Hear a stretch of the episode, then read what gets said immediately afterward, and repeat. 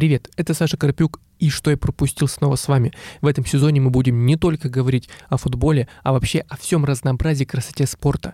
Причем мы будем делать это довольно быстро. На прослушивание вам нужно будет не так много времени, но вы узнаете о главном, что произошло в спорте, по нашему мнению, в последние дни. Будем говорить о баскетболе, хоккее, автогонках, теннисе, о любых других видах спорта и о том, что нам самим очень интересно. Конечно, моими собеседниками будут авторы спорца, но не только. Так что оставайтесь на связи, комментируйте, ставьте лайки и поехали.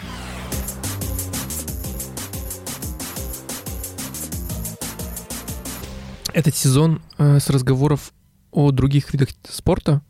Сегодня у меня в гостях легенда, не побоюсь этого слова, теннисного раздела нашего сайта, Паша Ниткина, автора блога «С миру по нитке». Паш, пока ты делаешь этот глоток, я тебе чуть-чуть представлю, скажу, что ты очень классный. Те, кто каким-то образом не подписан на этот блог и не читает тексты Паши о теннисе, подпишитесь. Ну, хорош, хорош. Вот. Паш, ну давай поговорим очень быстро, чтобы никого не напрягать, э, про US Open. Согласен, теннисом никого напрягать не надо. Вообще нужно получать удовольствие. Ты, Это во-первых, пер- опасное дело. первый вопрос. Ты много спал за это время, за там, как шел турнир? Ну, в сумме часов 8. Часов 8 Да за нет. недельку. Не, нормально все было, нормально. То есть ты распланировал. Я же помню, что там у тебя с этим, ну, Нет, в скажем так, Австралии всегда у меня есть план Мгм. ложиться в 8 вечера, в 3 ночи просыпаться, и там хорошо. Тут, конечно, посложнее, потому что м, там матчи днем, ночью, вечером всегда. Мгм. Но нормально все. Окей. Как бы это, мне кажется, не та деталь, которая интересна людям. Ну, слушай, я тебе искренне сопереживаю, и мне просто кое-кто даже не задумывается о том, как иногда приходится писать о тех видах спорта, которые, ну, так или иначе связаны с другим полушарием. Слушай, ну окей, давай теперь о теннисе. Если к тебе придет человек, который вообще, ну, скажем так, смотрит матчи, не особо, но не особо в контексте, то как ты коротко можешь описать вели- величие Джоковича, который там с- побил кучу рекордов, а, взялся в 24-й титул точнее, за- э, турнир, да, и почему он такой крутой? Несмотря на то, что вроде как бы конкурентов хватает, новое поколение подрастает и так далее и тому подобное. Ну, Джокович это, возможно, вообще величайший спортсмен в истории. Не просто теннисист, возможно, величайший спортсмен. Потому что человек уже сколько? С 2008 он первый свой шлем выиграл в 2008 году. 15 лет это как, ну не тотального доминирования, но 15 лет высочайшего класса. Ну, это либо очень редкие примеры есть такого, либо их вообще нету. А, и с точки зрения того, что чем он хорош в теннисе, это всегда удивляет его способность меняться. То есть он э, всю свою карьеру он меняется, он постоянно обучается чему-то новому. То есть сейчас ему 36 лет, последние два года, там 2-3 года, он подает так хорошо, как никогда в жизни не подавал. И у него есть э, такая хорошая черта, он умеет находить специалистов под какие-то конкретные задачи и выжимать из этого максимум. И потом это сохранять. То есть, например, он работал с Борисом Бекером для того, чтобы э, подтянуть игру в атаке, игру в сетке. Сотрудничество закончилось, игра в атаке, игра в сетке никуда не делись. Сейчас он сотрудничает с Горным Иванишевичем, который славился подачей как раз, и подает, ну, наверное, лучше всего в карьере. Все это у него помножено на, наверное, идеальную теннисную антропометрию, то есть он достаточно высокий, но не слишком высокий, чтобы ему было некомфортно. Он очень, а, как это сказать, сухой, поэтому ему легко себя двигать по корту, при этом он э, сильный, так что он может разгонять мяч, он может там из тяжелых позиций за счет каких-то внутренних, внутренних тайных мышц э, отвечать так, что, в общем, вызывает удивление. Но самое главное его чемпионское качество это то, что он в напряженные моменты, когда это больше всего нужно, он никогда сам не ошибается. То есть даже если посмотреть финал, э, тайбрейк второго сета, Медведев допустил там две ошибки. Э, Одну, чтобы он отдал мини-брейк, вторую на сетболе. Джокович так никогда не сделает. Ну, Точнее, иногда он так делает, но не в финалах. Слушай, окей, ну ты его описал как идеального теннисиста. а какие у него вообще есть слабые места, если есть. Ну, кроме того, я понимаю, что он прогрессирует, это нормально, то есть как бы развитие спортсменов. Я понимаю, что у каждого спортсмена есть условно своя сильная сторона. Ну, я как, опять же, говорю как очень несведущий в этой в этом всем человек, но все-таки я понимаю, что, скорее всего, как у всякого спортсмена, у, у теннисистов есть условно сильная подача, хорошая игра у сетки и так далее. Джокович прогрессирует и как бы, под, под, скажем так, подтаскивает все эти свои скиллы, вот, но не бывает ведь такого, чтобы у него не было вообще никаких слабых мест, ну, вот так, в принципе, не может быть. Как, как, ну, у него есть э, не то, что слабые места, есть менее сильные места. То есть, допустим, э, иногда вторая подача у него там летит 100 километров в час ее можно атаковать. Иногда у него там пропадает первая подача, и поэтому он много подает вторых. А, вчера в финале был момент, когда он, а, ну, просто там выдал для себя очень много двойных ошибок. А, у него бывает, что у него перестает работать агрессивный форхенд стабильно. Но, во-первых, как бы эти отрезки плохой игры, они у него очень короткие. Во-вторых, они крайне редко приходится на какие-то важные моменты. И сейчас главная, как бы слабая сторона, наверное, его, это, скорее всего, выносливость. И именно выносливость не в плане того, что он не может выдержать длинный матч, а выносливость в длинных розыгрышах. Э, вчера было много моментов, когда там розыгрыши с 30 ударов, и он один раз буквально упал на корт, чтобы отдышаться.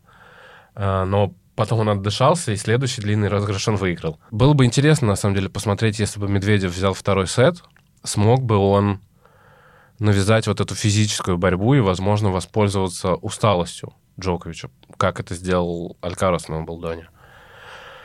Но не срослось, что не есть, получилось. Что есть. Продолжать ему выносливости и немножко возраста. У меня родился абсолютно, возможно, абсурдный вопрос, но ты меня поправь. Вот смотри, Джоковичу сейчас 36 лет. Да. Он самый возрастной победитель US Open, насколько я помню. Медведеву 27. Да. Грубо говоря, вот в следующем сезоне, например, а, Медведев такой, молодец, все хорошо, опять финал проходит, а Джокович уже ну, не тянет, короче говоря, да, вот угу. физика, все остальное. И он, и в Медведе фактически через пару лет может реально стать чуть ли не лучшим теннисистом мира. Понятное дело, что Алькараса никто не списывает со счетов и других ребят, но в целом это теоретически возможно, это первое. И второе, а какой вообще среднестатистический возраст, скажем так, ну, скажем так, выхода на пенсию теннисистов. Первый вопрос — это может ли Медведев стать лучшим теннисистом мира? Ну, скорее в том, что вот Джокович же совсем уже старенький, и он уже не так вынослив, а вот Медведев раз через пару лет и выиграет US Open уже вообще в легкую. Ну, ну не в легкую, угу. но, конечно, он может это сделать. Он это может сделать и против Джоковича, на самом деле. Если бы он в финале сыграл так, как он сыграл в полуфинале против Алькараса, ну, мне кажется, там было бы очень интересно, но у него не получилось просто по... Я не знаю точно по каким причинам, но не получилось. Э, поэтому в будущем выиграть US Open вообще, ну, это, скорее всего, будет. Все зависит от того, когда Джокович ведет. Вот-вот, понимаешь, это ведь, ну, правда же так складывается такое впечатление у обывателей, что, условно, дело не в силе конкурентов или том, как они прогрессируют, а в слабости лидера, да, то есть... Нет, дело тут, э, если мы говорим про доминирование Джоковича, то тут э, такой двусторонний вопрос. Во-первых, как бы этот человек, это, ну, опять же, возможно, величайший спортсмен в истории. Точно величайший теннисист. Во-вторых, э, он э, очень хорошо заботится о себе, поэтому в 36 он чувствует себя прекрасно.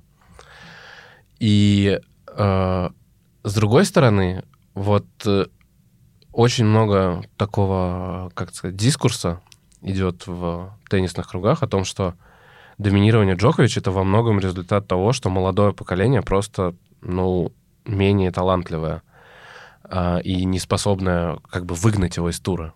Потому что раньше люди уходили, потому что приходили молодые, и их, ну, как бы, грубо говоря, выдавливали.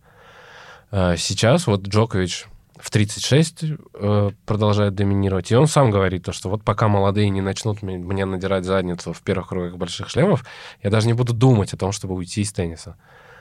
И мне кажется, что, ну, понятно, что это комбинация этих двух причин, но вот э, поколение, которое было после Джоковича, это там поколение Тима, Димитрова, Раонича, оно как бы было реально относительно слабым.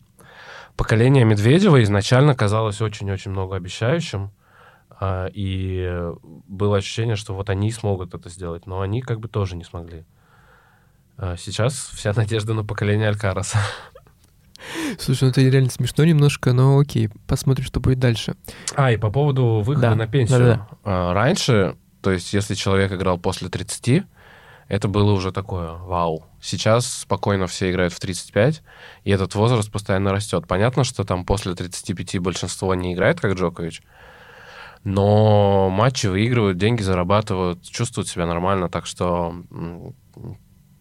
сейчас этот возраст приближается там к 35, к 37. как- То есть, то есть, в принципе, Джокович в таком плюс-минус адекватном для современного тенниса возрасте, в котором он еще может играть какой-то, ну, год, два, три, наверное. Года два-три он спокойно может играть. Мне кажется, он может и пять играть.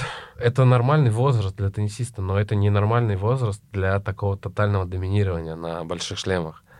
То есть это говорит Вот о том, в что... этом, вот в этом на- его феномен. Ага. Я уже думал, ты сейчас скажешь, значит, с большим теннисом что-то очень плохое происходит, раз Да нет, все нормально. Все нормально, все стабильно. Все нормально, да. Все хорошо. Все равно это, э, с одной стороны, это же интересно, когда человек переписывает историю там с каждым выигранным матчем. Э, С другой стороны, интересно смотреть, как все остальные пыжатся и пытаются ему помешать. Хорошо, а кто кроме мужчин, э, или вообще что тебе понравилось в, этот, в этом US Open, кроме мужчин? Или ты все-таки плотно, ну, грубо говоря, же следишь, условно, за мужской, скажем так, частью, а вот женская там и какие-то другие тебе не так интересны? Нет, я за всем слежу. А, Мне понравилось, э, опять же, кстати, о долголетии. Мне понравилось то, что Вера Звонарева вышла в парный финал. Ей по ходу турнира исполнилось 39, и это человек, который там за последний год у нее, по-моему, было две операции на разных э, ногах. Она все равно каждый раз возвращается и продолжает показывать результаты не в одиночке, но в паре это тоже очень круто. Мне понравилось, как э, Арина Соболенко провела турнир, несмотря на там все давление, что особенно после того, как э, она стала фактически первой ракеткой мира. Мне очень понравилось, как она в полуфинале перезагрузилась, э, когда она проиграла там первый сет 6-0, 0-6 точнее. Э, Потом во втором летела с брейком, там соперница подавала на матч, она взяла и выиграла. Конечно, понравилась очень история новой чемпионки, это Коко Гофф, э, которая за последний месяц... Вот она проиграла на Умблдоне в первом круге, после этого пошла там, поколдовала что-то со своей командой и постепенно выиграла самые кру- крупные турниры в карьере. То есть сначала Вашингтон пятисотник, потом Цинциннати тысячник, и сейчас Большой шлем. И все это в 19 лет.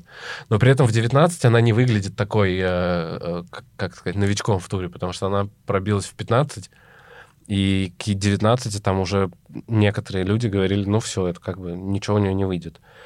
А, И она потом в своей речи сказала, что а, спасибо всем, кто в меня не верил, и вы пытались там залить мой костер, мой огонь водой, но только подлили в него бензина. И вот это мне на самом деле не понравилось, потому что она это выставила так, как будто там все ее списали со счетов. Это были очень редкие мнения. Большинство, наоборот, считало, что она всего еще добьется. Но она вот так зарядилась. Я у тебя некоторое время назад спрашивал о том, какие бы теннисные матчи ты бы, в принципе, посоветовал посмотреть за всю историю, да, Мгм. грубо говоря, но, может, ну, не обязательно за всю историю, потому что тот список у меня остался, а, но, может быть, за последние 2-3 года, то, что еще свежо в памяти, и то, что поможет как-то за- перезагрузиться. С другой стороны, в этом списке, который ты мне говорил, точно был Австралиан Open Надаль Медведев как раз 20, 22 года, да? Вот я и сейчас хотел Да, его давай. назвать, потому что если по драме, но это лучшее, что было за последние годы. То есть, э, вот и все, больше ничего, или еще Э, может быть? Да нет, много всего. Э, Финал Ролан Гарос 2021 можно посмотреть. Там и уровень игры был хороший, и драма тоже, потому что Джокович там ушел с 0-2 по сетам против Циципаса. Э, В женском теннисе советую посмотреть, я думаю, финал Australian Open 2019 Осака Квитова. Там, потому что тоже была драма, там Осака летела, летела, летела, потом перестала. Но на самом деле, если вы хотите увидеть э, самый качественный теннис, который только можно увидеть, надо смотреть финал Ролан Гарос 2015, где Вавренко обыграл Джоковича. Потому что Вавренко, пиковый, топовый Вавренко, это вообще как бы лучшее, каким, на мой взгляд, лучшее, каким может быть вот современный такой мощный силовой теннис. А многие вообще уже забыли вообще, кто это, да и что это. Ой, Паша, спасибо тебе большое за погружение. Если бы тебя попросили напоследок в трех словах или в какой-то эпитет подобрать для того же Джоковича, как бы ты его характеризовал? Кроме величайший. Феномен, наверное. Угу. Потому что действительно непонятно, как он все это делает. А Медведев? Ну, осьминог, естественно. Спасибо большое. Это был «Что я пропустил». И сегодня Паша Ниткин из теннисного раздела sports.ru рассказал и разделал весь US Open и теннис буквально за 15 минут. До скорых встреч. Пока-пока.